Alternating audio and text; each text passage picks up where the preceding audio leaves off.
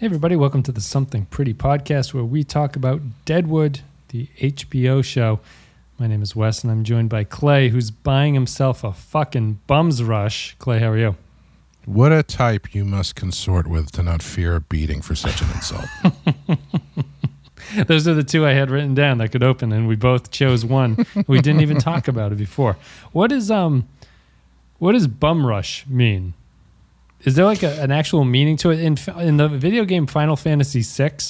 Hmm. One of the characters, like super text, is called Bum Rush, and it just seems it seems like I'm misconstruing what it actually means. Do you know? I I don't know because my understanding of it was always a, like a term used for like some sort of surprise attack. Okay. like you know, like to to How bums fight in that in that video no, like I, I've never I have never is it just you uh, attack from behind? Is that's why it's Yeah, called the I- bum I- rush? I have never um linked it to any sort of to the homelessness crisis at all. Have you linked uh, it to the to the to the to the posterior of a person? Is that what you're I- taking as the bum? kind of i don't know i don't know if i've ever really extrapolated it out at all Hmm. it just uh, any uh I always thought it was kind of an this has to be. overwhelming, an overwhelming. Like I got bum. I guess it's like a su- yeah a, a surprise attack that like overwhelms you or something is a bum rush. I don't know. Not sure. Bum. yeah rush. i don't know uh forcible ejection of someone uh Why does Silas? came in came in the saloons of late 19th century New York where vagrants and other hungry people attempted to take advantage of the sometimes sumptuous free lunch counters which were meant for drinkers only. Oh, Oh. okay. So basically they put out food and all the bums rushed to the food. Right. Yeah. And I guess it is kind of an overwhelming aspect to it, right? Like you, you go with such force that you can take what you want from it. I guess that Yeah. makes sense. What a what a strange term that both I don't think many people use anymore but also is is pretty uh, derogatory to a certain extent. Well, I always thought it had a, uh, I always thought it had a sexual, a sexual aspect to it or something. A bum rush. I don't, I don't know. It always, it always felt like it was a, That's your that's your answer to everything. vi- a violation of some kind. Well, Silas is not going to give Jarry a bum rush. Uh, th- of that I was thinking of, and maybe none of us were thinking of, because he says it right to his face that there's going to be a bum rush, a bum's rush, as he says. We are here in the Something Pretty podcast to talk about The Whores Can Come, which is the next episode of Deadwood. We are going to break it down right after this. You're listening to a podcast that is a lie agreed upon. Join Wes and Clay as they discuss HBO's Deadwood and tell you something pretty. This episode is called The Whores Can Come, directed by Gregg Fienberg, written by Bryan McDonald. It's the 11th episode of Deadwood's second season. In this one, the bodies of dead Chinese whores are burned in town. Bullock works on a coffin for William. Wu solicits Al's help against the San Francisco cocksucker, Lee.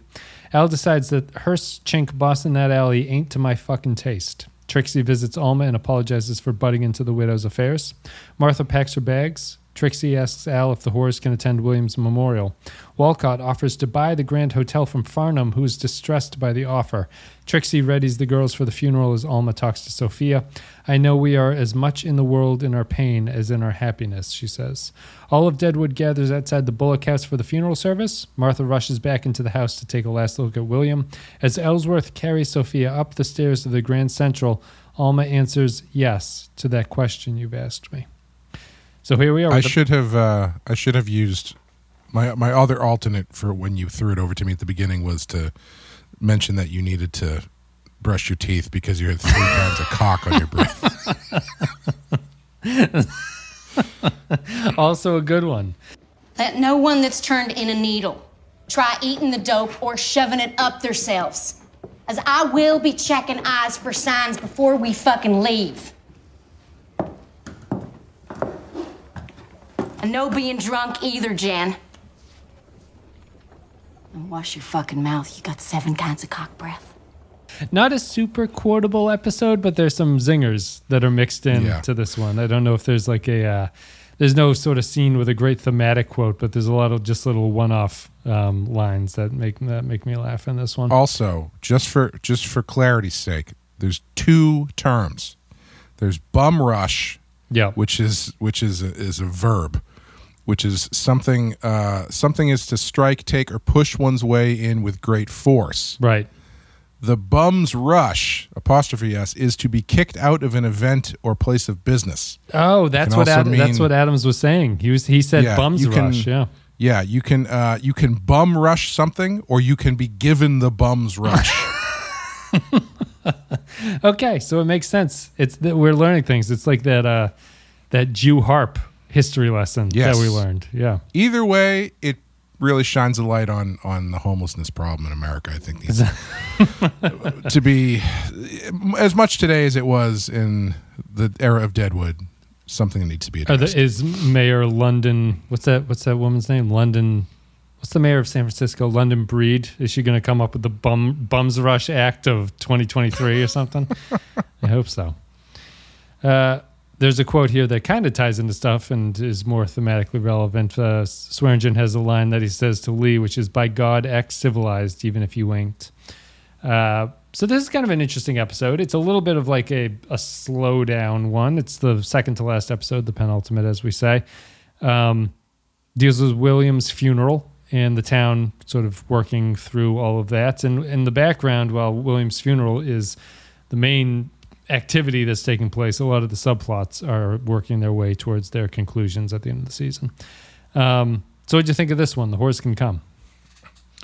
Uh, I thought it was good. Um, I think this would not be the first episode of Deadwood I showed somebody, uh, because this is the kind of episode where, unless you have been watching it from the beginning of the season, this is pretty dense, and it, it is not really. Um, uh, what's the word? It's not really uh, Accessible. kind Yeah. accessible to, to someone who who hasn't been watching because it is a lot of um, a lot of moving pieces uh, uh, building off of stuff that's been happening for five episodes and stuff and so it was it was one where I was I was watching it going like I'm, I'm enjoying this I'm, I like what is how things are moving around and, and how this is playing out um, but the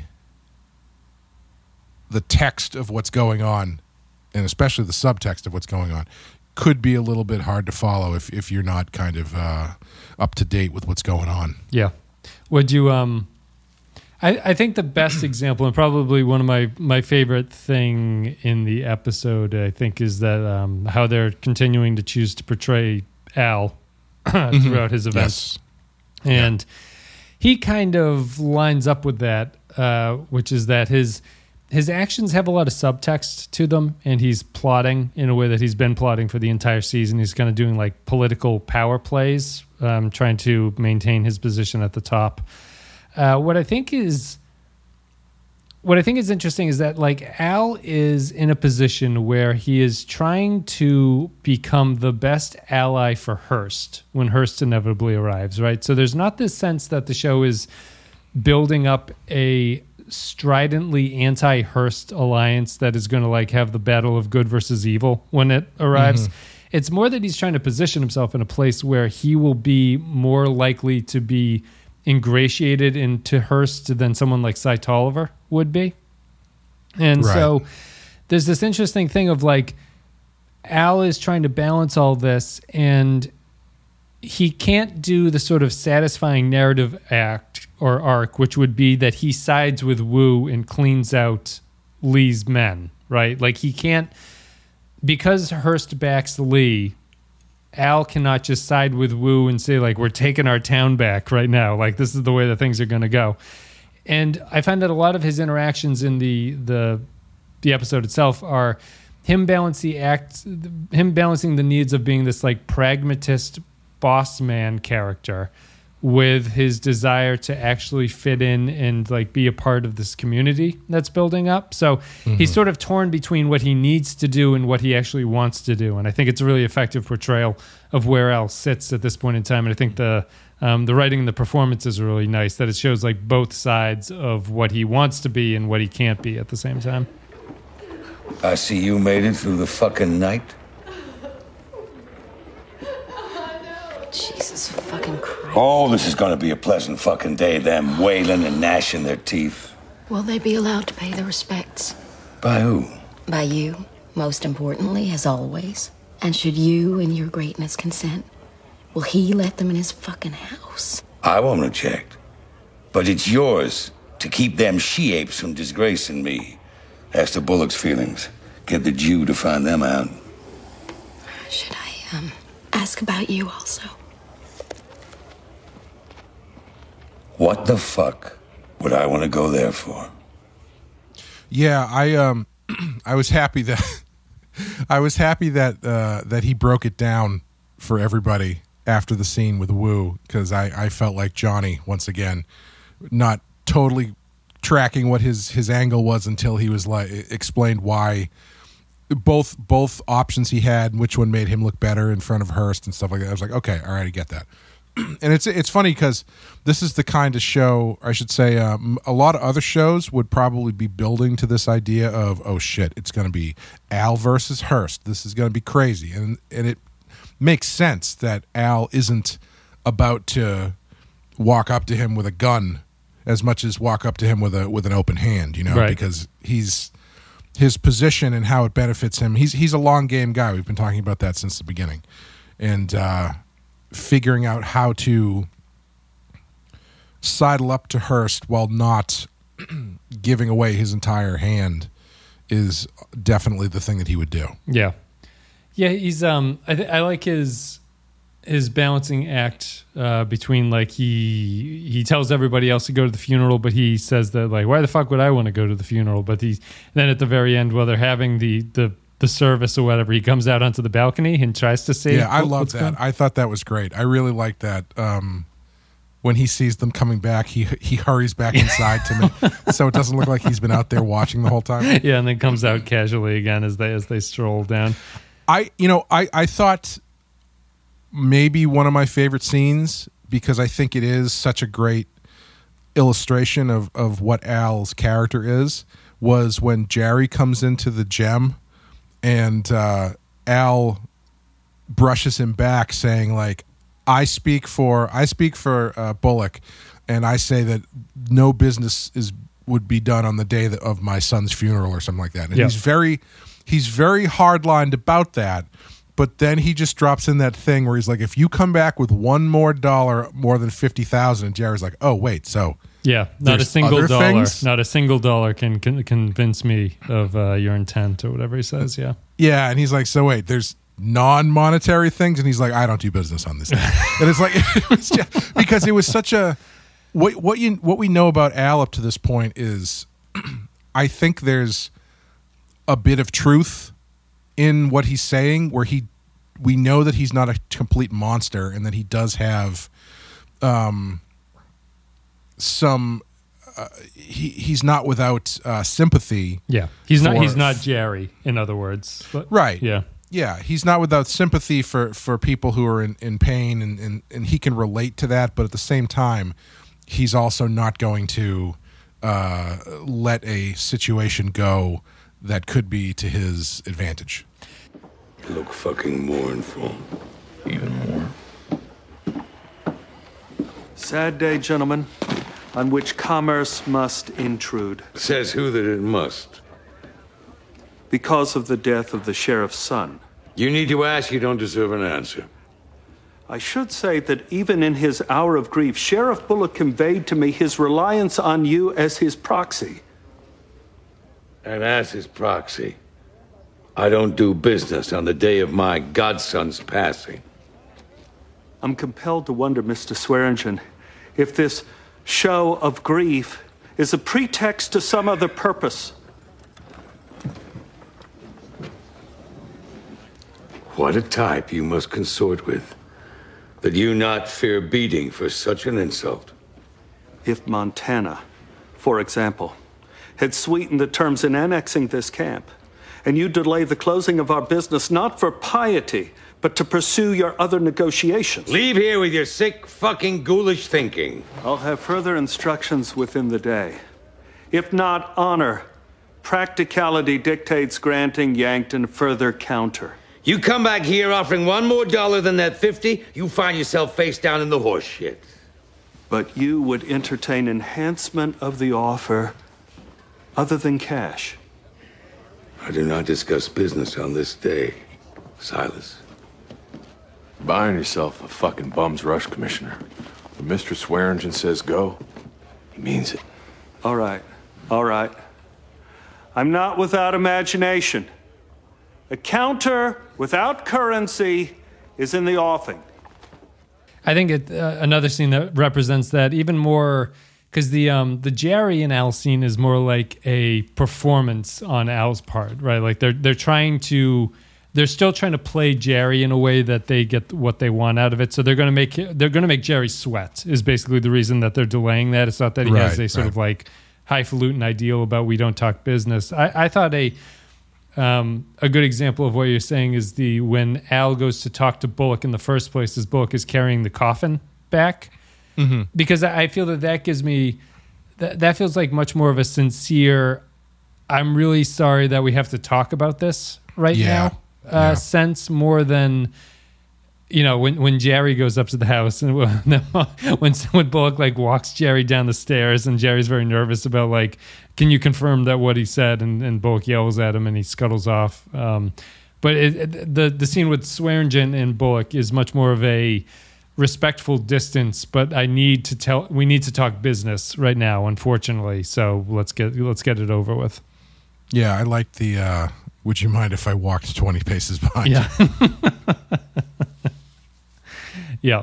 He ta- he offers them the uh, the handkerchief to wipe his bloody hand, and and and Bullock does not accept it. So it's not like they are uh, simpatico or whatever. They're not they're not completely on the same plane of thought about what is important to do at this very moment. Obviously, Yeah. because Bullock's dealing with the death of the of William, but it is still accomplishes the goal that they needed to be done. And a lot, you know, a lot's changed between them since the the first season because I think Al very easily could have used that opportunity to dig in on him and you know fire some barbs at him just for the sake of doing it. But clearly, there's a, a respect there now, even if they don't necessarily like each other. Yeah, yeah, that's a good point. And uh, I, I think that Al, um, the the other they bring back like the uh, the blowjob monologues uh, have come back in this one towards Yes. the end, and and what it does here again is what it The usually lasting, does. What's the that? lasting leg- the lasting legacy of Ricky Jay. the um what it does here is that it shows uh al uses it as an excuse to well basically the show uses that as an excuse or an example of how to show al which is that he's between these two worlds which is that he he, he confides in the girl who's going down on him that like the the funeral and everything has gotten him upset because it reminds him of when his adopted brother died and his adoptive father beat him to take out his anger on him. And uh, so he's connecting on that. He's trying to he's sort of like talking but not really in a conversation with anybody and then it just ends with like he's he's being mean to her in the way that he usually is but it just ends with like this sort of innocent question about like do you dye your hair which i think is very funny I, that was hilarious. Like the the the the, the point at which not only the delivery but the point at which they cut after he says it was a plus. and it's just a it's a nice scene that just shows that like al al is trying to sort of like be a a connection to people right like he's trying to sort of be a part of a community and he's trying to open up and share things about himself but he's still just the kind of the pimp Lothario character that's running the town, and it's this the the two sides of him colliding there. I think are pretty effective in that uh, blowjob monologue scene. I I, I like that. I just think that he's really um, he's pretty isolated in some ways. Like he's actually a Oh, definitely, yeah. he's he's a fairly effective politician in some ways and that like he doesn't really he does a very good job of keeping his personal and his goals separate from each other and in that way, he seems like he's he's a better politician than someone like Jarry would be. Um, and I, I just think that that's an interesting side effect of him. Like he's kind of the ideal politician, in that he's relentless and focused and somewhat ruthless, but he's also not overly. He's pragmatic at the same time. He's not particularly ideological or anything.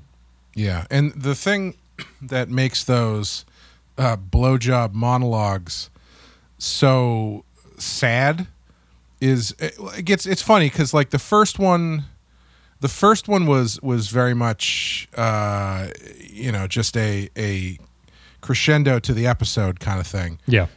the second one i was like okay I was, are we gonna do this every time he we need al to talk about something this is feels like it's doing this for the sake of doing it but on this one i was it was the first time where i was like oh this actually works pretty well solely because al is so alone al has no one to talk to Yeah. and so the only way he can manage to try to be close to someone is in this weird, fucked up power way. Like it, it- I, I don't even know if he would talk this way to Trixie, Right. And if he did, he doesn't anymore. And like, there's there's no one else who is even remotely as close to it. Like that's why he's talking to the severed head. You know, he's Yes, got nobody to yeah. talk to. Yep. No, uh, that's exactly it. He is just uh, alone on his island there, and he certainly doesn't talk to Trixie about personal things like that. Yeah. Like he doesn't. He doesn't reveal his own personal secrets or his own um, experiences to anybody else. It just seems. I think the girl's name is Dolly. Uh, Dolly, like, is the one who actually gets uh, this side of Al. Um, he's got a he's got kind of a um, Daniel Plainview element about him. oh, you think so? yeah, Just- in, in yeah. that he's you know in that he's always looking for the next rung on the ladder to grab. Regard and he, Yeah. you know he's Plainview was never a- open at all, right? Or am I misremembering? Plain. no Plainview the only time he was open. Yeah, the only time Plainview is open when is when he opens up to the guy who pretends to be his brother before he kills him. Right. Yeah. Yeah. Yeah. So there is there is kind of a similar um, thing there. It, it is kind of a separation of like your emo- he's the, the opposite of Bullock, right? Like Bullock can't do anything but be emotional and respond Yeah. badly to his emotions and take everything into emotion and say everything through clenched uh, teeth whenever the situation arises. But Swearengen's not the same. Yeah, you know, it's funny because it's one of those things too where it's like I feel like if given the opportunity, if there were no um, extenuating circumstances, I bet Al and Seth would probably be friends. Mm-hmm. You know, it's got that kind of um, that kind of thing where you see like a retired cop and a retired criminal who used You're to. right. To, to to spar with each other like 30 years ago. Now Yeah. they like go out for drinks all the time and just like talk about bullshit that they Yeah. used to go. Like it's that kind of thing, right? I feel like if if it, if it wasn't for the um the the things they were unfortunately tasked with with with doing, they actually probably would would get along and and, and have a good time together. I guess in contrast to uh, the people getting along, what do you? One of my favorite scenes in this, and I don't know if it's been done well, but I think that it's interesting. Is that I love the uh, the scene towards the end of this one, which features Tolliver, Wolcott, and Jarry talking to each other in the Bella Union, and like the fraying of their relationship, I think has been really well done. Um, none of them can really stand each other by this point, but I, I really like. Um, you had talked about like character, like one of your favorite things is characters who's like kind of the, the shifty ally, basically, or the the one Yeah. that can't hundred percent be trust.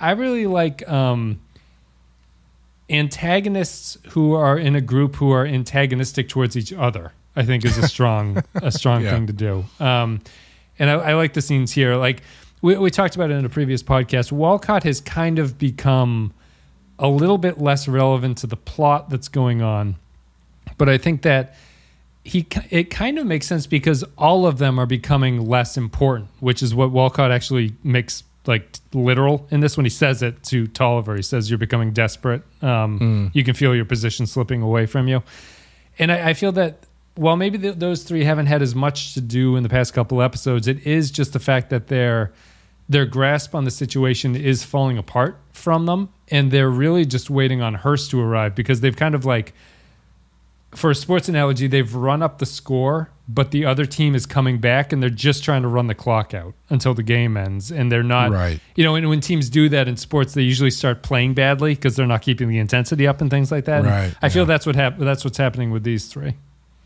And then sometimes, if you're the Atlanta Falcons, you really blow it pretty. When Tom Brady makes his appearance in season three of Deadwood as, uh, as and as, as, as spectacular as anyone has ever blown anything. except for Dolly in this episode. Yes. Yes. What do you think of Tolliver and Wolcott and uh, Mr. Jarry? Seems to me, Wolcott, last your eyes had that unsettled look. Matters got grave for some young girls. What does it? Do you know? Or does the water just come on you quick? Be ye afraid of the sword. Jesus For fucking wrath Christ! bringeth the punishment Get of the him the sword. fuck out of here!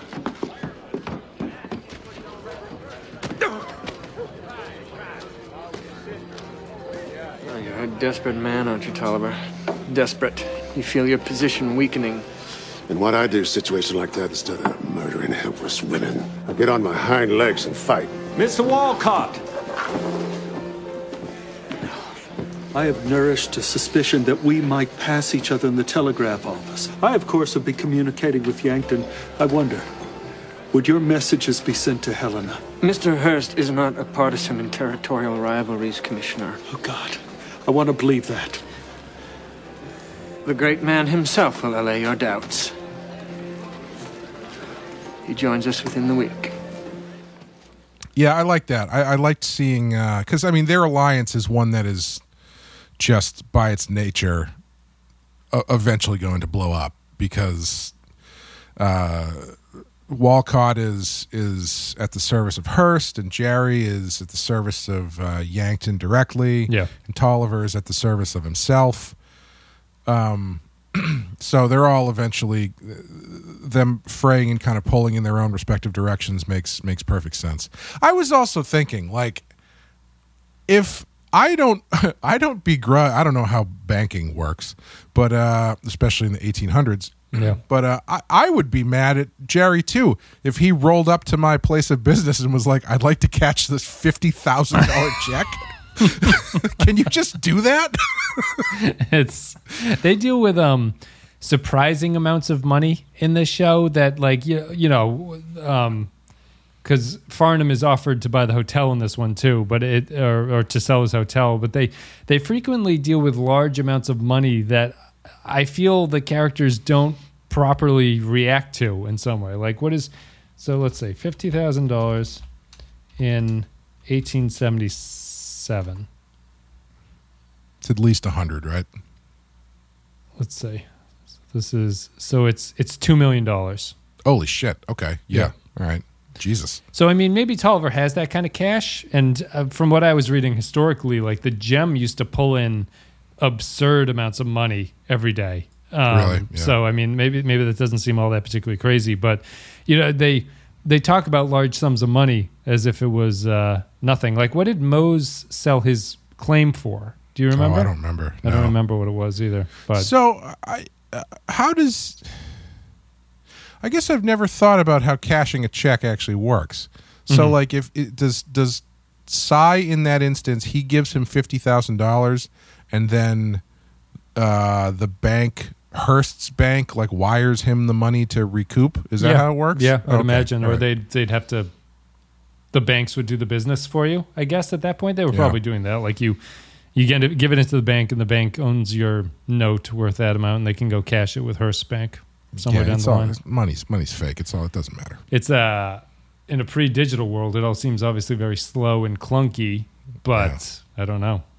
It would be, it'd be more difficult. And it's gone. And it's gone. I mean, imagine how much money they probably lost just from like ledgers being lost and things. Oh, sure. You know, there's no like digital record. It's just just gone. If the uh, if the hardware store catches on fire, almost bank is out of luck. Is that a is that a uh, uh, foreshadowing of something that happens in the next season?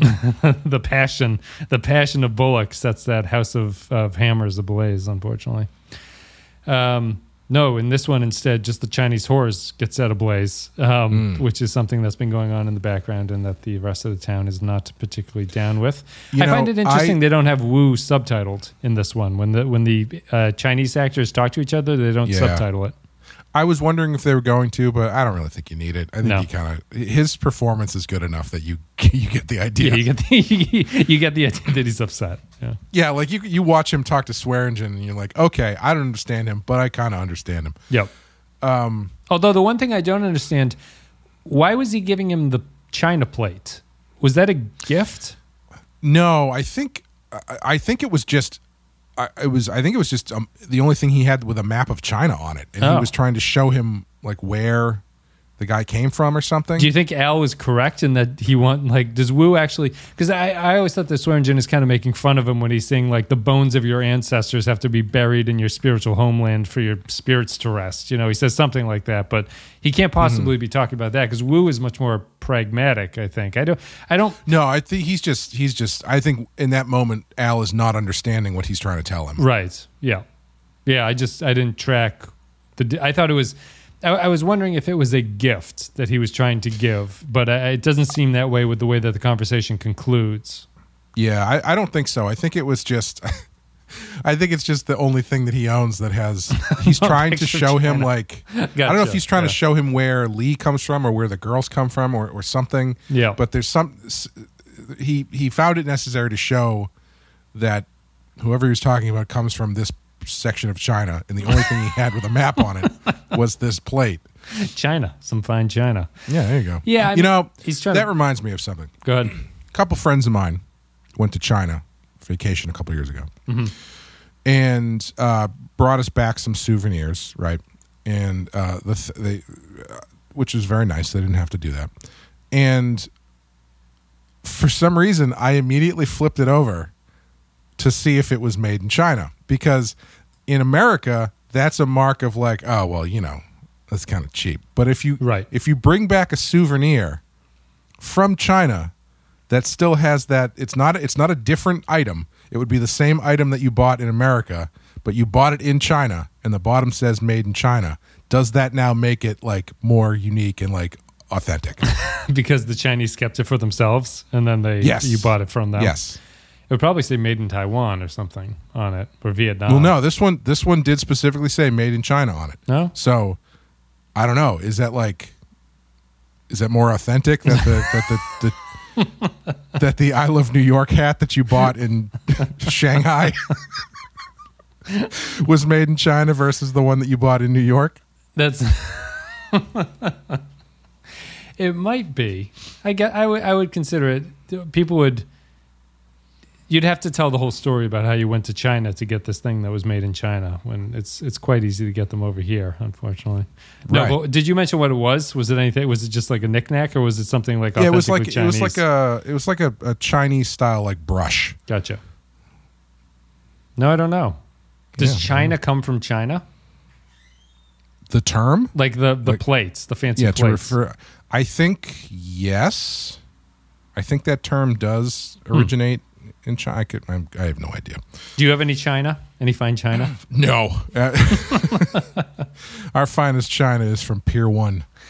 We have my in-laws gave us China, and it's like it's you know it's the standard stock complaint, but it's like our generation has no use for this shit, Yeah, and it's just what do you do cluttering up the cabinet. So I, every opportunity we have some trash throw out day, I'm like Amy, we got to throw this plates with acorns on them or whatever. these these things got to go, got to go, and she always feels bad. She's her mother will be upset. You, you I- gotta put. You, you gotta stand them up, and you gotta show them off. It's like China. China is like action figures for for the Yeah, the boomer. for Yeah. the 19th century. Yeah. because like my house, the house that we have is a Victorian, and so it's I think it's at this point over hundred years old, and it has. Um, those those little things that run along the top of the the walls, I think they're called like China uh, ledges or chi- China uh, shelves. Yeah. And the point the point was you were supposed to put your plates up there and display your plates. Right. And now Frankenstein, Wolverine, and Batman are up. Broken plates down below, action figures up high. exactly. Yeah. No, it's uh I want to I want to get rid of them, but you know, Amy says that they're personal. Her mother would be offended. It was like, well, your mother wouldn't have given them to us if she cared about them so deeply. Do So- you think? Do you think that in the 1800s there are people who are like, you took that china out of the box? You know, it's a lot more. It's worth a lot more if you keep it in the box. Well, that's that's why I thought it was a gift because maybe Yeah. at, the- you know we- we're giving Al an actual old China dish is like this is like you know one of China's greatest exports or something. At I this don't. Point. I don't think so. That's not how I read that scene. Yeah, I agree with you. I don't think it is. Yeah, but I thought I don't know. But I, I don't know. I it, it was just I couldn't because he drew everything else right. Like he drew pictures Right, of the girls yeah. being burned. He drew a picture of the San Francisco cocksucker. I didn't really understand why he couldn't just draw China on a map or something. But Wes, have you tried to draw China? it's just if you've got something that already has China drawn on it, you're not. That's just wasted calories if you're trying to draw China. draw a boat or something. How how did they get across? They they they did something. I don't know. Um, Lee and Wu. Al's trying to tone the two of them down uh, with each other. He does that by effectively, you know, part of the reason that he doesn't back Wu is because he's trying to slow roll the situation. So he tells Wu he's not going to back him, which he thinks will slow Wu down from doing some sort of violent act against Lee. And then he calls Lee in and says, like, listen to me, asshole. Like, we're, we're civilized people over here and we don't go uh, killing people when children have been murdered. So take a rest for a day. Uh, but they're ultimately the same aim. Why don't I back him? Those Hearst is in the other chink's corner. Meaning Wu has to lose. Wouldn't be the worst thing. Backing a loser to Hearst. Let him pick me up from the canvas after. Dust me the fuck off. I raise the great man's hand. Murmur, best as I can through split lips. Your man beat my man's balls off, Mr. Hearst. But Hearst Chink, bossing that alley, ain't to my fucking taste. To be fair to Lee, that's not in the handbook when you come to America that you don't burn prostitutes on days where children are being buried. It's kind of a deep cultural cut. It's it's not something that you immediately pick up. Well, yeah, I don't um It's more of a. It's more of a. It's more of a uh, upstate New York thing. I, I know it's the disrespect of doing it, but why not just bury them? Really, isn't that seem easier? Yeah, I don't know. I don't know. I was I, I I wasn't sure about that either. You know, it's funny. I uh, I in my memory of this show from the the previous time I had watched it, I remembered Wu and the the uh, Chinatown stuff being a lot more prevalent than it actually is. Oh, okay. I remember there being a lot more of it, and I'm not really sure why. Yeah, and we're definitely past your point of what you've seen to this. oh, point. definitely. Yes, yeah. yeah. yeah, definitely past that. No, he's not. Um, he's not super prominent. He's he's kind of like all the like we haven't seen Charlie Utter in a couple episodes either. There's Oh, yeah. characters just What's come and go. with him? Um, what else do you think about this? What did you, you think of the funeral sequence and stuff? My my my, I think that uh, Olyphant and Anna Gunn do a great job of being the grieving parents. I, I like all that scenes and sequences. One of my one of the the show do, doing another interesting thing, which is why I, I like Deadwood so much, is that it refuses to give you a hundred percent emotional emotional catharsis, right? Like there's Yeah. there's the stuff where Utter beats Wolcott in the street, which is nice, but then it all is going to blow back. Like you can't uh, attack Hearst Man. There's all these kind of implications to it. There have been other scenes like that where, um, you know, like a Bullock beating the shit out of Alma's father. It seems like a cathartic moment, but it ultimately blows back in his face there too. It's kind of the same thing here where you're expecting, and it is, it's like this very emotional funeral service for a kid who's been murdered. But the show is clearly saying that Andy Cramed is not a good reverend at this point. Yes. And he's like terrible at it. And he's kind of ruining the service. But, it, I, and I understand that the show thematically is kind of saying like, the bonds of community and the sort of meaningfulness and the emotion that's put into this scene is much more of a personal thing than it is this institutional church expectation. And like the institution of the church is there so, supposedly to provide comfort, but all it ends up doing is like the institution comes and says like what's everybody's favorite bible passage and no one can name anything you know so there's this yeah. like they don't want to the connection and the real problem and the real sense of like belonging is deeper than what Cramed is. But I think in a different show, that sermon would have been like a like a balls to the wall like tearjerker of a speech, and it's not that, which I think is an interesting contrast and something Deadwood does all the time. Yeah, and I really, I again, it's something they play so subtly, and you you, it you it it's subtle enough that it puts you in the same state of of kind of awkward, not really knowing if this is good or bad. Yes. when he starts doing the the the actual ceremony. And the passage he chose to read is basically like a Garth Marenghi quote. yeah, the worms are going to devour your eyeballs. Jesus stared in disbelief as his hands fell off. From them rose millions of tiny maggots. Maggots, maggots, maggots, all over the floor of the post office. it is just so like that, saith yeah. the Lord. Yeah.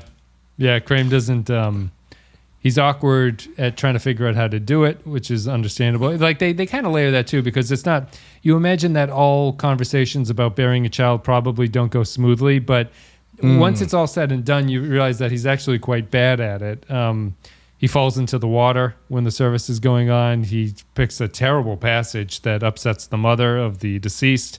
Well, you know, it's funny. I was I he starts off with the uh what is it, Psalm twenty three? Is that what it is? The uh though I walk through the valley of the shadow of death, that kind of thing, whatever Mhm. it was. But apparently people stop before they get to the maggots. Generally, when they're reading that at a funeral.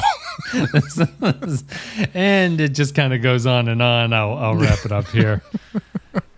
William Bullock,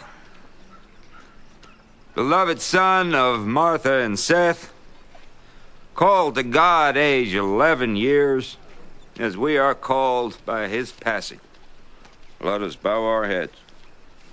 From Psalm number 23 The Lord is my shepherd, I shall not want. He maketh me lie down in green pastures. He leadeth me beside the still waters. He restoreth my soul. He leadeth me in the paths of righteousness for his name's sake. Oh, that my words were now written, that they were graven with an iron pen and lead in the rock forever. For I know that my Redeemer liveth, and he shall stand at the latter day upon the earth.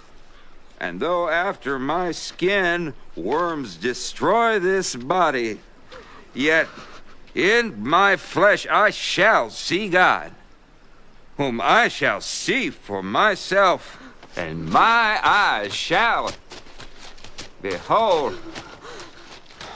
Yeah, and you know his his act is I don't know if his his badness at being a reverend is a statement of the show of that Cramed is just trying to find his own way, and I, I like I, I do believe that Cramed is a believer, but he's bad enough at it that like Cy Tolliver can't believe he's not running a con in the town when he has this conversation with him.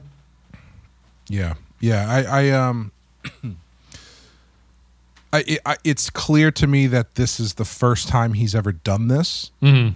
You know, because because as we were talking about last episode, it's like, well, it's it's he's only been gone for like a year, and now he's coming back as like purporting to be a, a full fledged minister. And how much could he really be have done this in in that amount of time? And of course, you know, he he he he injects himself into the situation because he thinks he should. Yeah. But he clearly has never done this before. Um, and which which makes that scene that much more, or the scene with with the Bullocks that much more. Funny's not the word, but you know they're relying on him to pick an appropriate thing, and he's relying on them to Yeah. pick an appropriate thing, and so they just end up kind of, you know, in the middle. But yeah, the, so does Ty does uh, Cy grab him by the balls? in He that does, scene? which is that Okay. reference to it's just an expression. It's like got him by the balls, which uh, Silas when they had that confusion about put Wu on ice, and they explain that it doesn't literally mean it, and Silas says it's, it's an expression like got him by the balls. I'm uh, I'm curious to see how much more interaction Tolliver and, and Cramed have because it I also am not totally sure what Cramed's angle is if he's legit or Yep. what. Yep. Um, Do you think he's yeah. actually running a game? I I don't think so. I I- feel like you don't I feel like you don't inject yourself into the the funeral service of a small child in front of the entire town. If well, maybe you do. I don't know. It's a ballsy, I- I- yeah, a ballsy. it- yeah, it's a ballsy play. Um, my my first inst- instinct is no, but Mhm. that doesn't mean that I'm wrong. I, Yeah. that that doesn't mean that I'm right. we'll see. They uh, they resolve things in the coming episode. Um, yeah, and outside of that, the the other parts of the funeral, I I like the, um, yeah, it's another scene of the community coming together to attend William's funeral. They get the uh, Mhm. Martha comes around to letting the kid, the, letting everybody come into the house to see the, to view the body. That I also thought that was a weird Cramed choice. He's like, everyone can go in and look at the corpse. yeah, right. That's a the wrong word to use, Reverend. Um, and also just the I- last point about Cramed is that the actor I think does a great job of not speaking well in delivering that eulogy. You know, like there's a he is not a Martin Luther King black gospel leader. You know, like Right. he is not delivering the the sermon of a lifetime up there. It is a real it- really it's acting like he's the first time he's read the the verse or something like he's kind of stumbling through it and uh, i found it was effective and interesting and, and kind of the uh like the comedy of the situation is compounded on top of everything Yeah, I thought um, I thought Anna Gunn was really was really good in Yeah. that scene. I mean, she's really good in the whole episode.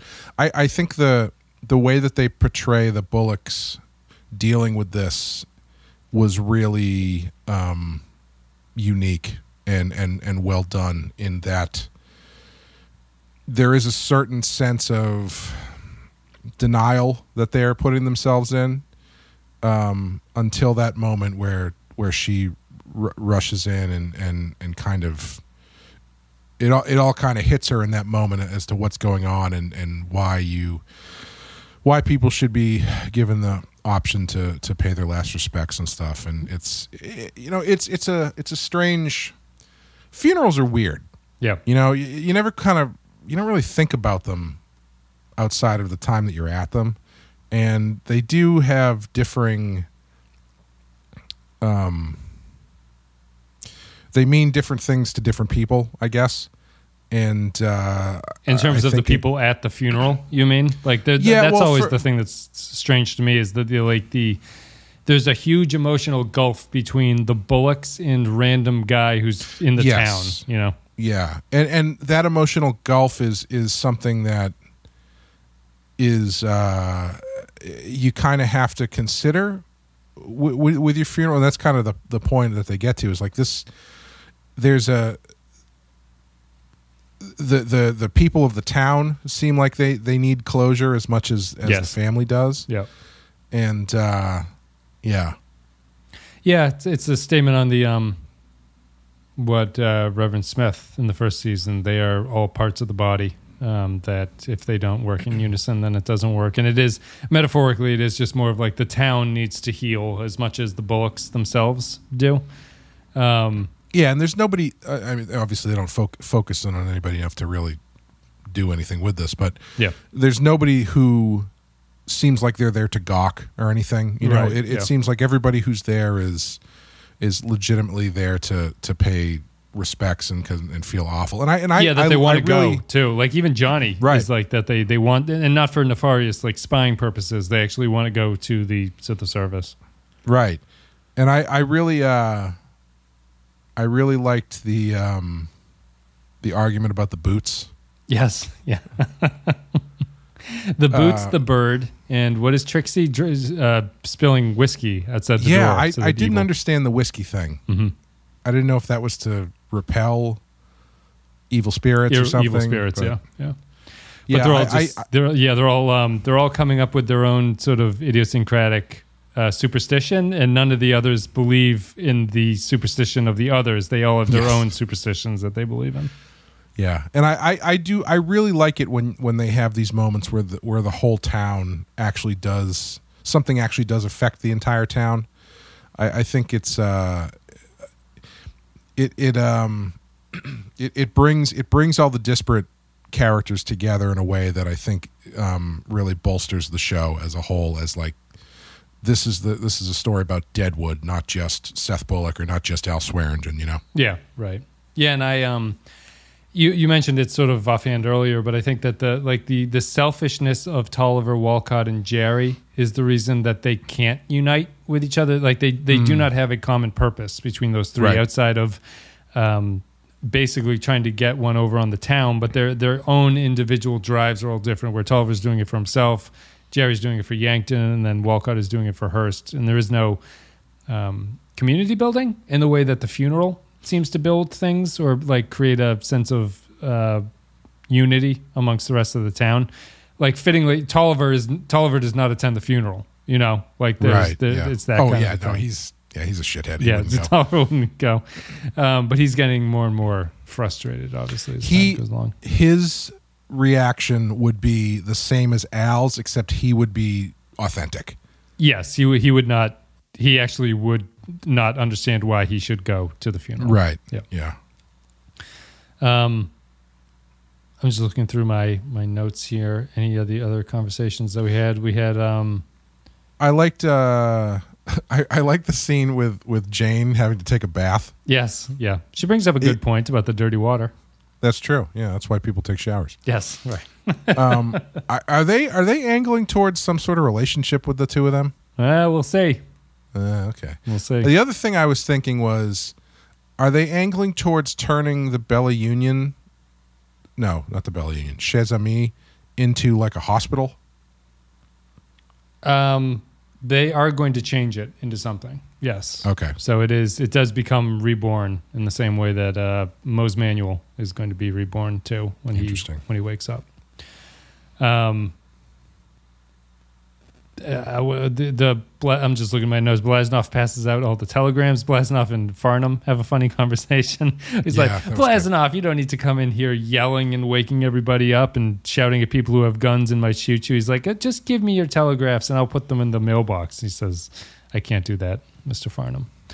Uh, and then Farnham is also proposed to by Wolcott to sell the hotel, which I think is a fun scene. I, Wolcott's impatient with Farnham is very funny to me. he Mhm. really just he really hates Farnham, uh, as everybody hates Farnham. But um, uh, some of Farnham's best, uh, he's overly concerned and pretending to be cool. He's got he's just his like. He asks him if he's got a chill. And he says like he's like if the solution does not present itself in ten minutes, I have suffered a mortal injury on my way. on my way that to- was I gotta say, uh, of as far as excuses to weasel your way out of a conversation go, a plus, a plus from E.B. Farnham. What price will you take for your hotel, Mr. Farnham? Why do you ask? Because I want to buy it. Do you, sir? I presume, as agent for other parties.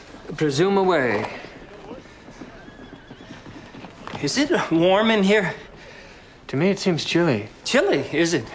Richardson, Mr. Wolcott finds it chilly. Not around. I'll see to it, sir. If you are chilly in ten minutes' time, pray for my immortal soul because some fatal mishap will have befallen me. Short of which, I will not fail to dispel the chill now afflicting you.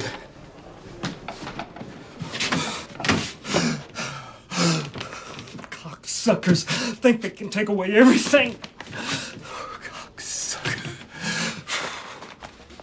Yep, he's trying to sell uh, the hotel. So And- I, I I thought that in pre there was a previous episode where he had wanted to entertain an offer on the or, There or was is, that but it's. I think it's more the implication is that Hearst is not some Hearst. A Hearst deal is kind of like a mob deal. It's like they're, Sure, they're offering okay, you something, yeah. but it's not really what you want to take. right right So that's. I think that's why Farnham's concerned about it because uh, he stands to make a lot of money on this uh, if he sells it. So I, I assume that's what the problem is. Um, because Farnham, when he freaks out, he has some line about like these cocksuckers are taking everything from us, which I think is a legit um, Farnham reaction. It also kind of sums up what Hearst has been doing in the background. Um, I feel like there's one other scene that I'm missing out on? Jarry, we talked to the Bullocks, uh, Swearengen, Martha. No, I guess is not. the is it. the final scene Seth appealing to her to stay? Yes. She's yeah, okay. Yeah. She has the um one of the reviews I was reading just made a uh made the point that Cramed is terrible at it, but Alma actually gives to Sofia the eulogy that was deserving of William there, which is Mm. like the uh sums up the whole town, which is her point. I can't quote it accurately, but I'll put the clip in. Is that like in our we live in this life in our in both our pain and our happiness. Um, and would you share your sorrow with me? Uh, which is what she gets Sofia to sort of bond with her and hug about. But um, Bullock at the end with Martha has a similar line, which is like it's something about like as we are now, um, just to maintain where we are, and because Martha's been threatening to leave the entire episode, right? She's packed her Right, bags right. and things like that, so he's he's just pleading with her to stay. And, you know, I don't know if I'm jumping the gun as far as what happens in the next season, but I am legitimately surprised that they seem to have just straight up dropped the Bullock and Alma stuff. No, okay, yep. I mean, I maybe as she gets more pregnant, that becomes another uh, more of a thing. I don't know, but Yeah. I, I, I've been. That's another thing where I feel like on another show that would be a constant thing that they were fucking around with. Well, they are doing something that'll make that easier to get around, right? Which they say in this episode. So she gives her answer of yes to Ellsworth to the marriage Mhm. proposal. Um, did you have any thoughts about that? Were, you- were you surprised? Because I think I remember when this first came up, you seemed a little bit incredulous that they would actually get married. It seemed more like it was like a joke thing that the show was doing, or like an option that was being presented seriously, but wasn't actually going to pan out this way. Well, I I th- I honestly I don't remember. You have to refer to the tape on that one. But yeah, uh, yeah. I think you I didn't say think I anything was- specific. It was just you just kind of like, you know, there's obviously the jokes about like like he's way out of her league and stuff like that, and it just it made it seem like it was more of a a thing he was doing to save face, and it wasn't something she was going to take him up on. Well, I, I think I think my thought was that was her viewpoint on it. Mhm. Like that's because because he is kind of taking a big he's taking a huge swing there, right? Yep. Um, and it's it's putting her in a in a weird position, given that, and she's the kind of person who I'm sure took into account the optics of it in Yeah. in how silly it might look for her. Well, although he's doing it more for her than Oh, she is for definitely. him. Yeah, right. Oh, like 100%, because yeah. it spares the embarrassments of the pregnancy and things Yeah. like that. Yeah. yeah he's definitely it's he's definitely doing it for for her well i mean i'm sure he's gonna benefit monetarily or something Yeah. but i he's he's he's not doing it for nefarious reasons Right. Uh, it's a very short scene between those two, but I, I like it. yeah i was i was surprised it was so so short he doesn't even really he just kind of like smirks a bit and that's Yeah. kind of the end of it which He- is you know he doesn't say anything back. She just says yes. Um, but that will be there. It's not a spoiler, but the the season finale is heavily built around their wedding. So oh okay yeah i definitely did not see that yeah.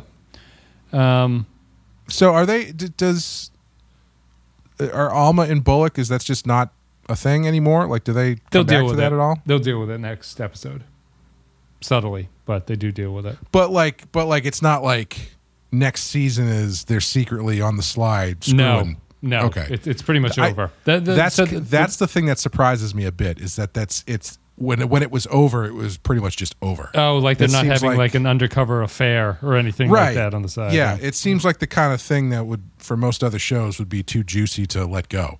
No, yeah, the the marriage basically seals the deal about what the reality Mhm. of the situation is at that point, right? Because uh, Sure. like as as we're building towards it, the Bullocks being united in this way and Alma being united with Ellsworth is like a sort of bookends on the whole Right. situation. Yeah. Um, anything else? Any other scenes in this one? It's kind of a low That's what I can key episode. It's not something that um, I wouldn't say it's one of my favorite episodes, and it's definitely one that's much more low energy going into the finale. Mhm. But um, I thought it was good. I don't know if you have any other scenes that you wanted to mention or anything else that you wanted to bring up. Not that I can think of. It's it's a very utilitarian episode. Like it's it's kind of it, outside of the outside of the the um, funeral. It is kind of just stringing some some threads along, um, but I don't find it to be a, a, a difficult watch or anything. I think I think they continue to do that stuff in ways that's that's pretty engaging. Yeah, it's uh, one of the um, one of the actors who's in the next scene, uh, next season, brought up a good point that I thought was kind of interesting. Although I, I'm not a literary buff enough to know it, and I don't have the Deadwood Bible at hand to read it, but he was saying that um, him and Milch bonded over uh, their love of Faulkner. They were both like English lit kids. I think I think Milch went to Mhm. like Yale for poetry and stuff like that. Um, and they bonded over their love of William Faulkner. And I don't know Faulkner enough to know this, but it sounded like when the guy said it, it sounded like he knew what he was talking about, and it sounded correct. Which is that uh, he thought that David Milch was actually kind of writes like Faulkner, in that uh, Faulkner apparently can be somewhat difficult to understand while you're reading it, and it feels like it doesn't quite make sense what's going on. But by the end of the book, you kind of get what's happened and everything. Yeah, yeah. And Milch is kind of the same, and I see it most in his plotting stuff, where he has these. There are these conversations that I can't really understand what the characters are like trying to do in a technical sense, like why they're saying these things or what they're doing. But by the end of it, you just have a general sense of like how the characters are more than anything. It's less about the specific details of things and more just about like I get it once it's all over. Like where when all the pieces are have been knocked over and all the characters are done and some are left standing, I understand why those characters did the thing that they chose to do, even if I don't understand why they did them the way that they did them during the course of the episode. Yeah, that's kind of how I feel with Shakespeare. Mhm. Like I, I most most times, anytime I watch like a, a Shakespeare play, I'm like, I don't know exactly what they're saying, but I get it. Yeah, sure. Yeah, you know. I, yeah. I understand what's going on, but I'm not exactly sure of the of the exact ins and outs of exactly what they're saying and, and whatnot. Right. Yeah. that uh, that uh, Milch should have got one of those uh, done one of those Q and A's at like a college. Remember that? Remember that interview um, with Patrick McGoohan we watched? Yes, after the prisoner. Yeah. where like that those, all those college English majors were like. I, I, I noticed your use of the uh, uh, the dwarf character echoes that of the uh, literary non-epic, and I was wondering how. And he's just like, "Hey, man, it's about resigning, and I think I think computers are scary." this is about resigning. No, that's uh because it was the same. There was like uh, the Wire writers did the same thing in bun- in front of a bunch of like English lit kids, and they were Mhm. um they were just you know spoilers for the Wire, but they were blown away that um one of the writers came up with the idea about like you know in season three with uh Avon and Stringer when they betray each other and they're Mhm. aware that they're betraying each other, but they're both acting like they can't. Like there was just this, uh, it was kind of embarrassing. Just this sort of like it's a clear, it's a clearly a good idea to do that and very literally uh, like interesting in terms of a narrative, but it's not something that you're like you're not putting a man on the moon coming up with that sort of plot Right. line. You know what I mean? It's it's it's that weird thing. Yeah, it's it's uh that's one of the most interesting things about um creating stuff like that is when it gets into the hands of other people who are then it's their prerogative as as to how they um digest it and and see what they want to see and what they think are allusions to things that are just ideas that popped into your head while you're having a tuna fish sandwich or yeah, whatever. Yeah, or just um an inference that you didn't the the creator didn't consciously make at all. There is no there is no intent behind it. It just kind of works out that way. Yeah, I used to listen to a uh, a Doctor Who podcast that was hosted by three like Doctor Who mega fan types who had seen everything. Yep. And every episode of the new show, there would be like two things where there would be like that. Of course, the use of the fact that he was wearing a red tie has to be a reference to the the skulls of the skulls of Ulnar from season three in Right. 1975. I'm like, Yeah. I don't know if that's true. Maybe honestly, Doctor Who, who knows? Maybe, but I I'm going to say probably not. I think Probably he just looked good in a red tie. Yeah. It's like uh, I I had heard one time Ray Bradbury was was talking to a uh, like a college class or something, and everyone was like, "Yeah, you know, Fahrenheit Fahrenheit 451 is such a, a an important text on on censorship," and he's like, "It's not about censorship. It's about how much I think TV sucks." Yep. Yeah. I read Fahrenheit recently, and I was un- I was less impressed with it. Uh, Mm. oh, really? Than I was. I schooler. that book. Yeah, I that was my favorite book in high school. I, I haven't read it probably since then, but I loved that book. Yeah, it, it inverted for me. I I did not like 1984 in high school, and I liked Mm. Fahrenheit, but now it's the opposite. I think uh, when I read them both fairly recently, like 1984 is just clearly a better book than Fahrenheit is. When you said it inverted for me, I was like, oh, so you're on the side of the book burners this I time am, around? Yes, I, I understand that sometimes you have to heat your house, and that books have to be the first thing to go. That's it. I guess The Whores Can Come is over and done with. We've talked about it. We are up to the season finale in our next episode, which is called what is it called? It's called like the boy. Oh, I put the It book was away. the it was the best of times. It was the Hearst of times. the Hearst of times. I think it's the boy the Earth talks to is the name of the episode. So. Thank you for listening. Yeah, boy, the earth talks to. Thank you for listening, everybody. If you want to support the show, you can go to patreon.com slash the Penske Files. Support us there.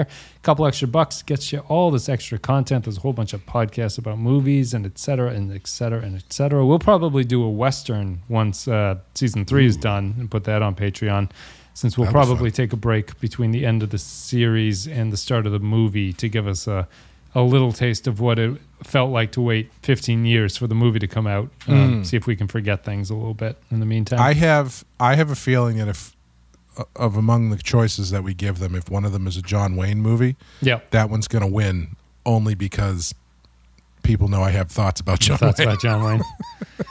John, uh, I just know Public uh, Public Enemy. What, uh, now I can't remember the line. What does it say? Mother racist, uh, motherfuck him, man, John Wayne. Uh, yeah, motherfucker. There you go. Yeah, Elvis was racist, uh, simple and plain. Um, that's it. Clay, do you have anything you want to say? uh, check out the Rotten Horror Picture Show. Amanda and I on Patreon this year are doing films from the Video Nasties list. July is a movie called The Bay of Blood, which is an Italian. Well, it's kind of a it, it, it it's a giallo movie that came out right before the giallo boom, and actually, like the middle of it is literally just Friday the Thirteenth. Sure. And so it's this weird proto movie that kind of has been lost a little bit uh, as far as most people are concerned.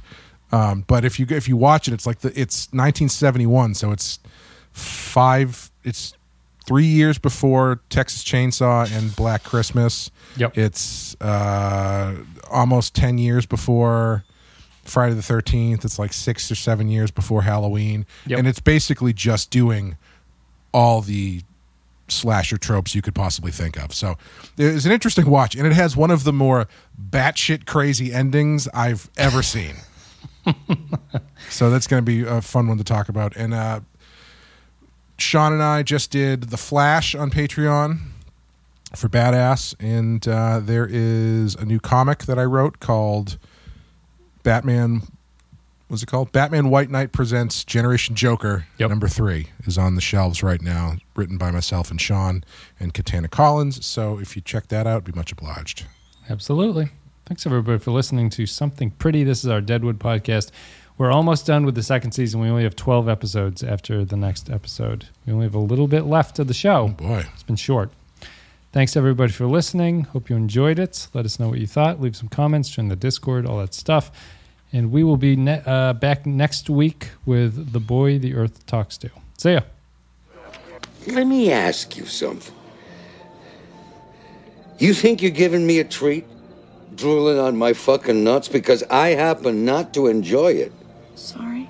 It's a strange fucking sensation. Distracts me from my hard on.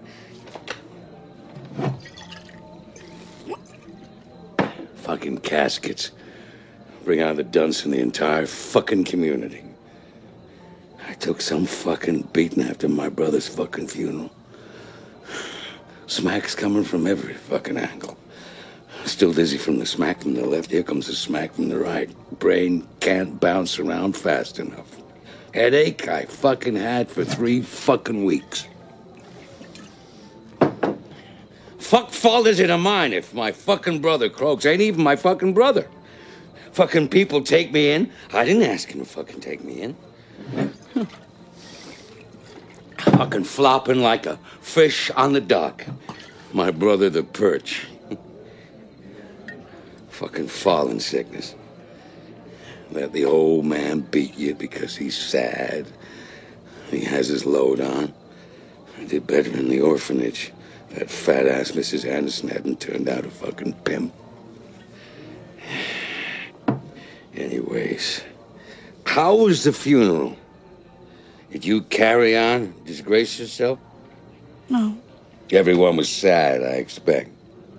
but it was pretty too. Shut up.